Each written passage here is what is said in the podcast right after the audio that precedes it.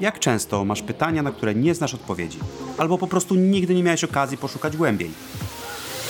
W kościele Społeczność Chrześcijańska Wilanów wierzymy, że Bóg nie boi się Twoich pytań. Co więcej, to często On sprawia, że pojawiają się w Twojej głowie. Dlatego też chcemy stworzyć przestrzeń, w której będziemy rozmawiać, inspirować się i tworzyć relacje, odkrywając przy tym niesamowitego Boga. Ten podcast ma na celu podzielenie się naszą perspektywą i pomoc w znalezieniu odpowiedzi na nurtujące pytania. To jest seria Czuj się jak u siebie, a dzisiaj zaglądamy za drzwi sypialni. Od kilku tygodni kontynuujemy serię Czuj się jak u siebie i chodzimy po domu od pomieszczenia do pomieszczenia, zaglądając do tych e, różnych pokoi, patrząc co znajdziemy w środku. Przyglądamy się pokojom, które reprezentują sfery naszego życia. Nasze serce jest trochę tak jak dom. Ma różne poziomy, które próbujemy ułożyć, zaprojektować. Od takich najbardziej oczywistych jak rodzina, praca, ale też patrzymy na relacje, nasze doświadczenia i wartości, które mamy. W każdym z tych pomieszczeń zadajemy sobie pytanie w kontekście życia ludzi wierzących, czyli tego, jak zostało to zaplanowane przez Boga, tego Boga, w którego wierzymy i jak możemy budować nie sami, ale właśnie z Nim. I to najczęściej pojawiające się pytanie brzmi: czy Jezus czuje się jak u siebie, czy traktujemy go jako gościa?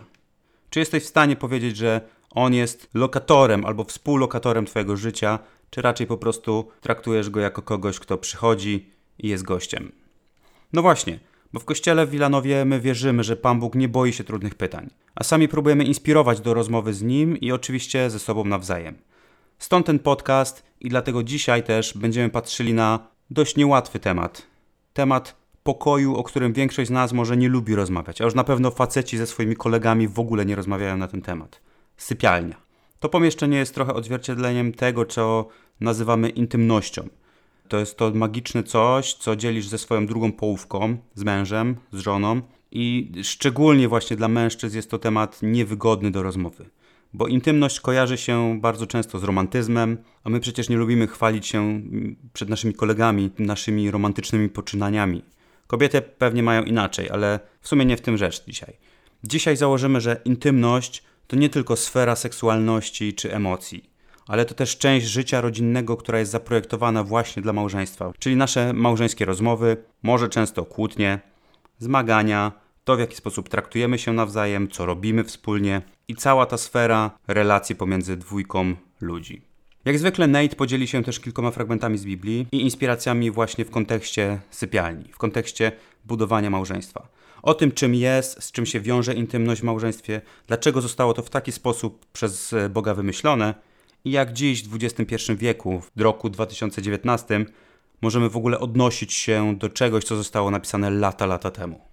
Teraz zapraszam Was do tego, żebyśmy za chwilę posłuchali tego, a to, o czym będziemy mogli posłuchać za moment, jest też tak naprawdę zaledwie wprowadzeniem do tego tematu. Więcej o tym też będziesz mógł usłyszeć w niedzielę podczas naszego spotkania, które odbywają się w Wilanowie o 9.30 i rzecz jasna podczas naszych cotygodniowych rozmów ze sobą nawzajem przy stolikach właśnie w trakcie niedzielnego spotkania.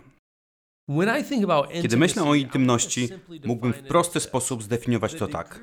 To stopień tego, jak ktoś dobrze zna Cię i nadal Cię docenia. Powtórzę. To stopień tego, jak ktoś dobrze Cię zna i nadal Cię kocha i docenia. Co mam na myśli?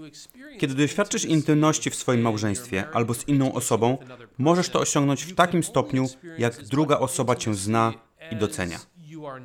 Intymność z Twoim przyjacielem będzie na zupełnie innym poziomie niż z kimś zupełnie obcym. W stosunku do przyjaciela możesz być otwarty, szczery, możesz dzielić się swoim sercem, dzielić się zmaganiami i wiesz, że ten przyjaciel dalej będzie Cię kochał i doceniał, bez względu na to, czym się z nim podzielisz. Ale pewnie wiesz, że też jest limit, jest granica tego i bardzo często boimy się, że gdy przekroczymy tę linię, to możemy stracić przyjaciela. Ola i ja jesteśmy małżeństwem od 16 lat. I zauważyłem, że z czasem, a zajęło to wiele czasu, nasza relacja stała się niesamowicie intymna, niesamowicie głęboka. Z nikim innym nie doświadczyłem takiej intymności jak z moją żoną. Ona powiedziałaby dokładnie to samo o mnie.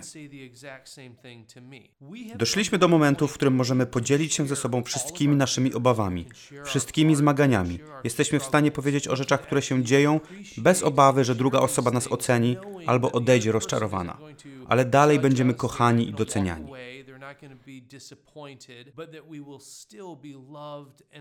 Doszliśmy do takiego momentu, w którym czujemy się wygodnie ze sobą w naszych rozmowach i kłótniach i życiu seksualnym. Powiedziałbym, że te rzeczy stały się intymnymi momentami w naszym życiu. Możemy naprawdę być sobą. Możemy być poznani przez drugą osobę i stale przez nią kochani. I rzecz, która oddziela chrześcijańskie małżeństwa od innych, to to, że patrzymy na Jezusa jako przykład do naśladowania we wszystkim. A centralnym elementem naszego życia i wiary jest Ewangelia. To fakt, że Jezus, który wiedział o nas wszystko, znał każdy nasz grzech, wiedział, że będziemy go ranili i odrzucimy go, był w stanie oddać swoje życie za nas, ponieważ nas kochał i doceniał to, kim byliśmy i jesteśmy. I życie chrześcijańskie to nieustanna droga w intymności z Jezusem. I wierzę, że to także w naszej relacji z Chrystusem, nieważne do czego się przyznamy, ile razy zawiedziemy, nie zważając na to, co myślimy o sobie samych, wiemy, że Jezus nas stale kocha i docenia. Twój wzrost duchowy to po prostu odzwierciedlenie Twojej intymnej relacji z Chrystusem. I kiedy myślę o intymności, jaką mamy z Chrystusem, chcę przeczytać tę modlitwę z listu do Efezjan, rozdziału trzeciego. Paweł modli się o Kościół i pisze takie słowa. Dlatego zginam moje kolana przed Ojcem, od którego wszelkie ojcostwo na ziemi i na niebie wywodzi swoje imię. Proszę, byście przez Jego ducha zostali posileni mocą w wewnętrznym człowieku, stosownie do bogactwa Jego chwały Proszę też, aby Chrystus przez wiarę zaudomowił się w waszych sercach, abyście zakorzenieni i ugruntowani w miłości potrafili pojąć wraz ze wszystkimi świętymi, jaka jest szerokość i długość, wysokość i głębokość i poznać wykraczającą poza zdolności poznawcze miłość Chrystusa, abyście zostali wypełnieni całą pełnią Boga. Kiedy myślę o Pawle, który pisze ten list i modli się za Kościół, to on modli się, by naśladowcy Chrystusa w jakiś sposób pewnego dnia zrozumieli głębię miłości Jezusa do nich. By dosłownie zgubili się w wielowymiarowości miłości Jezusa. Niezależnie od tego, jak daleko pójdą, będą otoczeni miłością Boga. Nieważne jak wysoko pójdą, stale będą otoczeni tą miłością. Nieważne jak wysoko, głęboko, jak szeroko i daleko pójdziesz, nie możesz pojąć tej wielkiej miłości. Więc w kontekście Twojego duchowego życia, kiedy przychodzisz do Boga, On wie o Tobie wszystko. Zna Twoją przeszłość, zna teraźniejszość, wie o Twoich grzechach, z którymi się zmagasz. I co więcej, wie o tych, które dopiero popełnisz w przyszłości. Wie o tych wszystkich rzeczach, które go ranią i łamią mu serce, a mimo to stale Cię kocha. Więc kiedy stoisz przed Bogiem, to dosłownie jesteś przed Bogiem, całkowicie taki, jaki jesteś. Twoje serce jest mu znane. To tak, jakbyś był nagi przed Nim. On widzi i wie o Tobie wszystko. On zna Cię, kocha, ceni bez względu na cokolwiek. Jesteś pogrążony w Jego miłości. I myślę o tym jako fundamencie intymności. Relacja, jaką masz ze swoim współmałżonkiem. I wierzę, że jesteśmy w stanie kochać kogoś tak bardzo, jak sami tego kiedykolwiek doświadczyliśmy. Więc kiedy doświadczymy głębi miłości Boga do nas, dopiero wtedy możemy kochać nasze żony, naszych mężów, współmałżonków w wymiarze, jakim nigdy wcześniej nie byliśmy w stanie kochać ponieważ to zaczyna się z Chrystusem. To zaczyna się od zrozumienia Jego Ewangelii. Jako mąż, moim i Twoim celem powinno być wzmacnianie relacji małżeńskiej w taki sam sposób, w jaki Jezus wzmacnia relację z Tobą. Więc powinieneś móc powiedzieć: Będę kochał moją żonę w taki sposób, jak Jezus kocha mnie. Intymność to nie jest tylko sfera seksualna Twojego życia. Ale ona ujawnia się w rozmowach, jakie macie, ale też w tym, jak twoja żona rozumie to, że może być dokładnie tym, kim jest. Bez względu na to, jak wygląda, nie zważając na jej osobowość, na to, co z czasem się zmienia w jej wyglądzie, zdrowiu, co dzieje się z emocjami. Nic z tego nie ma znaczenia, bo wie, że jest kochana i ceniona przez ciebie jako jej męża, bez względu na wszystko. Żono, Twojemu mężowi może być ciężko dzielić się tym, co przeżywa.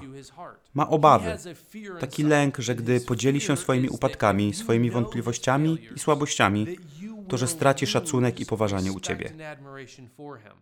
I ten strach będzie powodował to, że nie będzie szczery, nie będzie chciał być otwarty. On chce, abyś na niego patrzyła zawsze z podziwem i szacunkiem. A ta obawa polega na tym, że gdy będę prawdziwie poznany, to moja żona przestanie patrzeć na mnie z tym podziwem. Nie będzie patrzyła na mnie z szacunkiem. Intymność w małżeństwie dla żony oznacza zapewnienie mężowi poczucia pewności siebie, by mógł dzielić się czymkolwiek jest w jego sercu. Bez znaczenia jaki jest, jak wygląda i co robi. Bez znaczenia jakie są jego wątpliwości i myśli. Najważniejsze, by był pewny, że ona będzie zawsze doceniała go. I to poznanie i zrozumienie jest możliwe tylko i wyłącznie w kontekście Ewangelii. Bo naprawdę wierzę, że bez poznania głębi miłości Jezusa do nas, tego, że zna nas na wylot, a mimo to kocha nas, bez tego poznania nie jesteśmy w stanie kochać tak innych. Więc w jaki sposób możemy wypracować taki poziom intymności? Dam Wam prosty wzór. Prosta matematyka. W jaki sposób wypracować intymność? To czas plus zaufanie równa się intymność. Czas i zaufanie. Ola i ja jesteśmy 16 lat razem.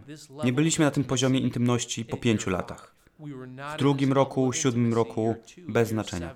To wszystko to postęp, który pokazuje, że z czasem ona dzieliła się częścią swojego serca, częścią swojej duszy. Byliśmy ze sobą na dobre i na złe. Widzieliśmy się w depresji. Byliśmy obok siebie w najgorszym czasie, a mimo to stale się kochaliśmy i ceniliśmy to, kim każde z nas było jest. I wierzę, że te chwile ukształtowały intymność w życiu moim i Oli. To czas i zaufanie. To są rzeczy, które pomagają rozwinąć intymność w naszym życiu. To było kilka słów o intymności. A w niedzielę będziemy kontynuowali ten temat patrząc na killerów intymności, czyli rzeczy, które mogą zabić intymność w małżeństwie, jak możemy ich unikać. Dzięki za wysłuchanie i wspólne zmierzenie się z tym tematem. Jeśli masz teraz jeszcze więcej pytań niż wcześniej, sprawdź inne odcinki tego podcastu. Zajrzyj na nasze social media i stronę schwilanów.pl, by dowiedzieć się więcej o naszym kościele. Zapraszamy Cię również na niedzielne spotkanie, gdzie rozmawiamy, inspirujemy się i każdy ma okazję podzielić się swoją perspektywą na dany temat. Do usłyszenia w kolejnym odcinku podcastu Nurtujące Pytania.